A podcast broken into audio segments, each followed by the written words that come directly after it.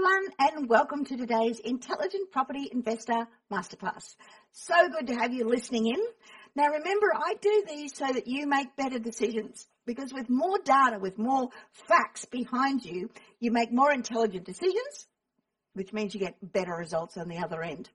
So if you are listening to me on any of the podcast uh, platforms like iTunes or on Spotify, please go across to my website at some stage. It's iloverealestate.tv and it'll give you all of the charts and all of the things that I'm going through. Plus there's a whole lot of other free stuff there as well and it'll let you know what I'm up to and where I've got some bits and pieces on. So there's lots of good stuff there for you. So let's get into the masterclass for the week. Okay, the first thing I want to talk about is that economists see very low chance of an Aussie recession. Um, and I want to talk about when you average out the performance of of the uh, economists. It's interesting what results you get. Why economists are almost always wrong individually, but when taken as a group, they're actually pretty close to the money. Why the property prices nationally are taking a breather, and while one city is still posting huge growth how much uh, income you need to be wealthy these days, but why even high income earners can still be broke. So let's start with the economists. Here we go. The conversation uh, survey surveyed a range of economists on their economic outlook. That's interesting in its own its own right. Um, on the whole, the outlook still looks robust and, and good with only a small chance of a recession by a few people. Now I've got a jar here. This is a jar of jelly beans. It's like if you have one jelly bean out there, can you really trust it? But when you have a whole jar of jelly beans, well, the fact is it's probably going to be pretty close to the money. So let's have a look at some of the results that they came up with because they're kind of cool. This actually shows you um, inflation and where the economists across the board, and they're their names are the ones that they interviewed, believe that inflation is going to get to. Um, for 2022, uh, the average, as you can see, is uh, 6.7. Now, the budget that we had in 2022 was 4.3. If we look at the, was passes through to 2023, the average is saying it'll be round about 4.8 and then uh, back down in the budget, it said 3%. So across the board, uh, the the economists generally feel that we're going to overreach. Things are going to go up before they start to come down. But if you look at you know the longer term picture of the average, 4.8 is really not that bad. I know it's a little bit higher than where the RBA would like to see it, but it's still not that bad. And then you look at a chart like this and they go, okay, where is it going to happen? You pose the question to all these economists. The average comes in at 7.1 and it's going to peak at the end of this year. So that's when they reckon it's going to peak and that's where it's going to turn around and then start to come down. Interesting, isn't it? Then you have a look at the next one here, and this is really about the interest rates. Where do they see the underlying cash rate going to? Well, the average by December of this year, they reckon it'll go to about 2.2, which is the, the RBA cash rate, not the actual, you'd have to add 2.5% pretty much to that for your interest rate that you're paying on your variable interest rates. Um, and by uh, the same time, June uh, next year, in 2023, uh, 2.6. So they really see it going up and then stabilizing, which is kind of kind of interesting. Where is it going to actually peak? Well, again, they see it peaking probably around the September-ish period of time as to where they see it peaking and, uh, you know, what that means. It's interesting though when you take the average, look at all those dots. They're all over the place. Nobody's got a damn clue what's going to happen. Let's move on.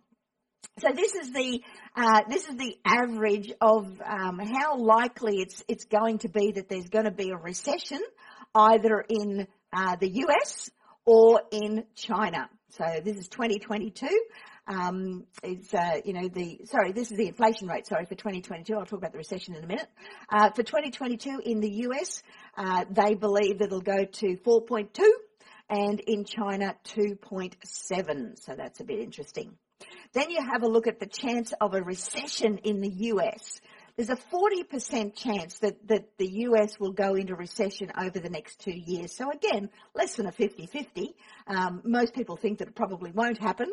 Um, and they're far more risky than uh, we are here in Australia. We're a far more controlled uh, economy than what you're seeing in the US. So uh, when you look at that chart, you can see that's what they, they're, they're picking. And as far as timing is concerned, um, the average, they're saying, is around about the March time period uh, next year, 2023. So this is the chance of an Australian economy going into recession. And you can see there over the next two years, and they reckon there's only a very small 20% chance that we would ever go into a recession. Uh, and some of them are obviously picking a lot lower percentage than that. When would that happen if it was going to happen? Probably around mid next year, but only a 20% chance. And honestly, when, when the weather department, the, you know, the BOM website says there's a 20% chance of rain, how often are they actually right? so likelihood, probably not. This is an interesting chart because what this shows is the um, the forecast for the GDP, but this is the change. So this is this is the the Australian economic growth over those periods. So you can see the lines coming down. What does that mean? It means that the growth rate is coming down. It doesn't mean that we're going into recession. It doesn't mean that, that, you know, everything is declining. What it means is that the growth at which we're growing is coming back. And then we kind of stabilize around the 2023-24 and the difference between the average of what the economists are saying and the budget is pretty jolly close actually, petering out to being on top of each other by 2025-26. So that's that's actually quite interesting because obviously the, the economy is still growing, we're still doing well, we've got close to full employment.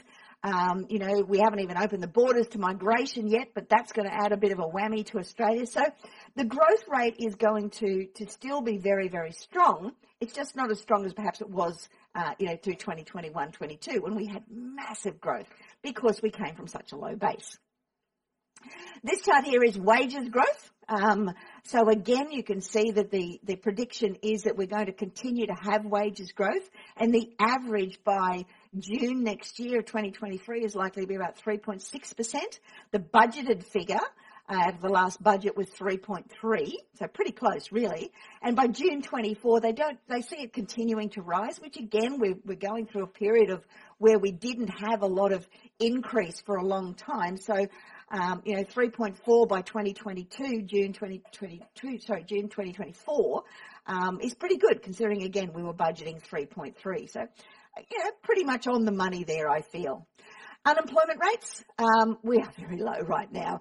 Um, they're predicting the average by by June next year to be somewhere around uh, 3.9%, which is incredibly low, and by June 24, 4.2%. Now the budget has said it was going to be around about 3.75 for both years. Um, close, close enough not much in it really. So what that indicates is if you take the average of you know what all the economists are saying, you probably get something reasonably on the money. And what it says is that the economy's ticking along. Growth will be there. It won't be as big a growth as we've seen in previous years, but it's still there. Unemployment will still remain low. Inflation will overkick itself, so it'll go higher and then it'll come back. Um, interest rates will do pretty much the same. They'll go up and then stabilise a little bit, not quite as a kickback as we saw it. We're going to see in inflation, um, but the rates are not that bad. You know, if you go back a few years, you go back to, gosh, you know, um, 2006, 2007, 2010, we started to have a look at uh, you know, where interest rates were then. And I remember I had students coming to me when we'd come off 10%, 9.5%, 9%, 8.5%, 8%. They go, oh, rates are so low. Do you think I should lock it in for five years? well, guess what happened? And I'm so much against locking in rates, although I did have a period of time where I said, yes, now's the time to lock it in. Um, but you know, interest rates are actually rising. Um, the fixed rates now have already caught up with the predictions as to where it's going to be. Uh, so we were making money when it was an 8% interest rate. We were making money when it was 5% interest rate. You know, the fact that we've just had such a long period of time with low interest rates, everybody's forgotten. I made money back in the 80s when it was 17, 18, 19, 20% interest rates. Interest rates do not govern uh, house pricing. In fact, when we have periods of high inflation and when we have periods of high um, interest rates, guess what? Property prices go up. So now is the time to get excited. Now's the time to take action when everybody else is asleep and listening to all the mainstream media. So property prices have taken a little bit of a breather through June. Um, you know, we saw the, the, the, figures come out and they've posted their second month, which is a little bit of a fall in some areas, in some suburbs, not all suburbs. And this is where, where you've got to become your area expert and use your grid variance analysis. If you're a student of mine, you know exactly what I'm talking about to be able to pick where you should be actually investing. However, this comes after a long and very strong run. So a little bit of a kickback really is nothing. I mean, for God's sake, we got 20, 25% growth rates in 2021. So a little bit of an easing isn't such a bad thing. If you have a look at the, uh, the change in dwelling values, um, for the month, yep, we went down a little bit for June, particularly in Sydney and Melbourne, a little bit in Hobart, and a little bit in the combined, uh, just because combined capital cities, just because of Sydney and Melbourne. But if you have a look at the other cities, even for the month, Adelaide was up, Brisbane was up a tiny smidge, um, Perth was up a little bit, um, Darwin was up nearly one percent, Canberra was up 0.3, and the combined regionals was up 0.1. So there's not a lot in it. I mean, everyone's panicking about this, but it's such a small figures. It's nothing to be concerned about. And when you look at the quarter, again, Sydney and Melbourne were the main ones, um, and they had those extreme uh, increases. And it's it's in some suburbs. This is the thing; it's not every suburb, so you've got to do your analysis. But look at the others and look at look at where they are. I mean, Adelaide, my God, it's up uh, 5.1 percent, which is huge. Brisbane 2.7. Um, Darwin 2.2.3. Uh, um, combined regionals, 2%. So, you know, you can pick the kind of data you want to, you want to put on the mainstream media if you want to, but the reality is we're still very strong. Obviously, you look, if you look at the annual, um, they're extremely strong because 2021 was so strong. So they're really not one that you can take any, uh, credence from. You just look at the, you know, the last quarter and yeah, they've started to ease, but that's okay. If you have a look at, um, you know, the rolling three month change in dwelling values is just put a different way. You can see there what it looks like on a bit of a, a line chart across the, across the, some of the capitals there.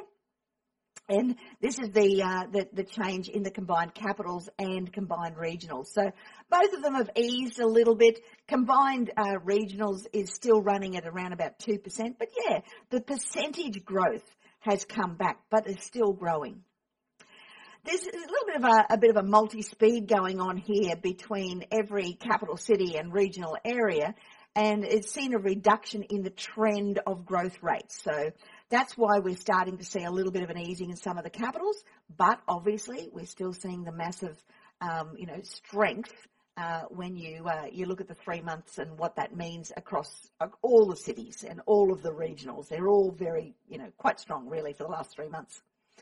There's another way of putting that same data. You can see there on a, on a bar chart just all the ups and downs for the three months. And if you look at the three months, because um, June was, was, you know, in isolation, which is fine, but look at what's happened over the three months. The majority, with the exception of uh, a few being Sydney and Melbourne, uh, are all in the, in the, in the positive. They're not in the negative.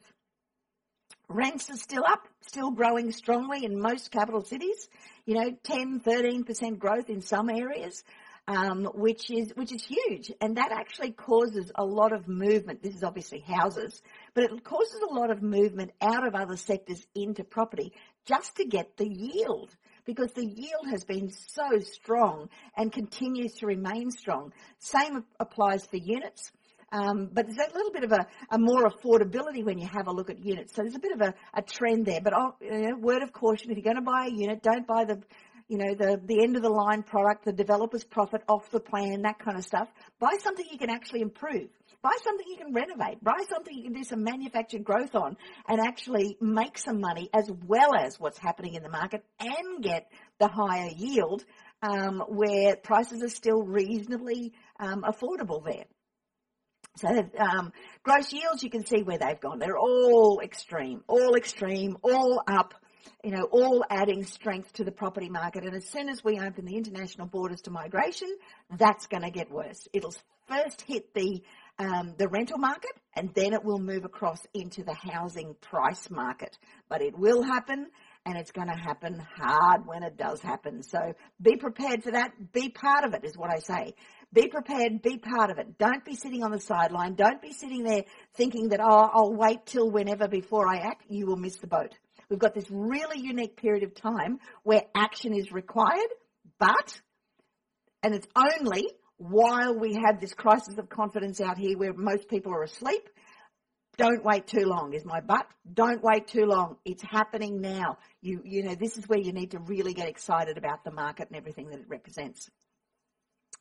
Income is not wealth. Now, some interesting figures that have come out uh, through the week, particularly as it relates to America, but obviously that uh, that puts a, a bit of a, a uh, indicator as to what's happening in Australia as well. So the survey data showed that people think they need an income of around $300,000 to be considered rich. However, American survey shows the data that one in three people earning over $250,000 are still living paycheck to paycheck. You know, your burn must be less than you earn. So, uh, you know, even on the higher echelon salaries, people aren't living within their means, particularly in America. Not so much here. This American chart, you can see there, you know, the average net wealth um, to be wealthy uh, prior to to pandemic. We were running at about 2.4, 2.3. Um, for 2021, obviously, right in the just pre-pandemic, it was 2.6. Then we dropped down to 1.9 for 2021, and we're up to 2.2 for 2022. To be financially comfortable, we're running at around about 1.4 in 2008, 1.1 for 2009, 934 uh, for the pre-pandemic before it took the dive, down to 640, uh, 624 in 2001, and now we're back up in 2002 to 774. So they're pretty low figures, really. I mean, when you look at I Love Real Estate and everything we do there, you know, achieving those kind of levels of wealth is really not that hard. And that's why I encourage everybody to get educated and start to, you know, get those figures up for yourself. America again, um, this is across the baby boomers. How much uh, do you need to earn per year to be considered rich? The baby boomers are up there at 303. The Gen Xs are 354. The Gen Ys are 329, and the Gen Zs are 286 in the uh, uh, for Finder, which was pretty interesting, really. This has um, been put out on Bloomberg, and it was talking about how Americans with high incomes over $250,000 are living paycheck to paycheck. And then, you know, how many, even with the high salaries, are actually in um, budget stress simply because they're wasting money. You know, it's not because they can't live, it's just they're wasting money. So these are the US high income earners and how they're living paycheck to paycheck. So the black line is the millennials, the blue line are the boomers. Um, so the millennials, if they're earning between 100,000 to 150,000, 63% of them are still living paycheck to paycheck. Of the boomers, only 26%. Um, the salary of between 150,000 and 200, 56% of the millennials are paycheck to paycheck, 22% of the boomers. Between 200,000 and 250,000, 50% basically of the millennials are still living paycheck to paycheck. Boomers, 20%. Over 250, it's 55.4% of the millennials are living paycheck to paycheck and uh, 21% of the, um, of the boomers. So it's a very sad tale, isn't it? It's a very sad um, indictment of of um, living and humans and and the way that we simply aren't, uh, you know, managing our budgets, particularly for Americans, more so than here in Australia. When you look at their debt levels, again, this is an American chart, but I, I think it's it's worth heeding. Um, more than one fifth of high income earners have a revolving credit card debt, so they never pay it off. So the black line is um, never or rarely pay it off. Occasionally is the pink, and always and usually is the yellow. So the biggest proportion of people just don't pay their, their credit cards off. It sits there forever and ever and a day. And that is ridiculous when the interest rate is up around 20 odd percent. Oh dear. There's a lot to be learnt from that, I can tell you, but that's not you. That's not where you're at because you wouldn't be listening to this if, uh, you know, you were in those kind of predicaments. So my thought for the week is this. Ask yourself, if what you're doing today is getting you closer to where you want to be tomorrow, is it? Have you actually taken some action today? You're going to take some action tomorrow? Well, I'm giving you an opportunity to take your action today to get you closer to where you want to be tomorrow. And that is take up one of my free real estate breakthrough sessions with one of my advisors. They're about 30 odd minutes long. They're free and they'll talk to you about where you are and where you want to go and how we can help you get there and the things that you need to do to make it happen. So all you need to do is to go to iloverealestate.tv forward slash questions forward slash and uh, you know go in there, take up one of the appointments, put it in your diary so you don't forget the time, and turn up and let my advisors help you. It's free. Um, you know, it's one of the things that I'm doing to help you make better decisions so you can get better results. So that's it for me this week. Thank you for listening. Uh, this is the Intelligent Property Investor Masterclass for the week, and I'll be back again to talk to you next week with some more exciting stuff in the economics area. See you then. Bye now.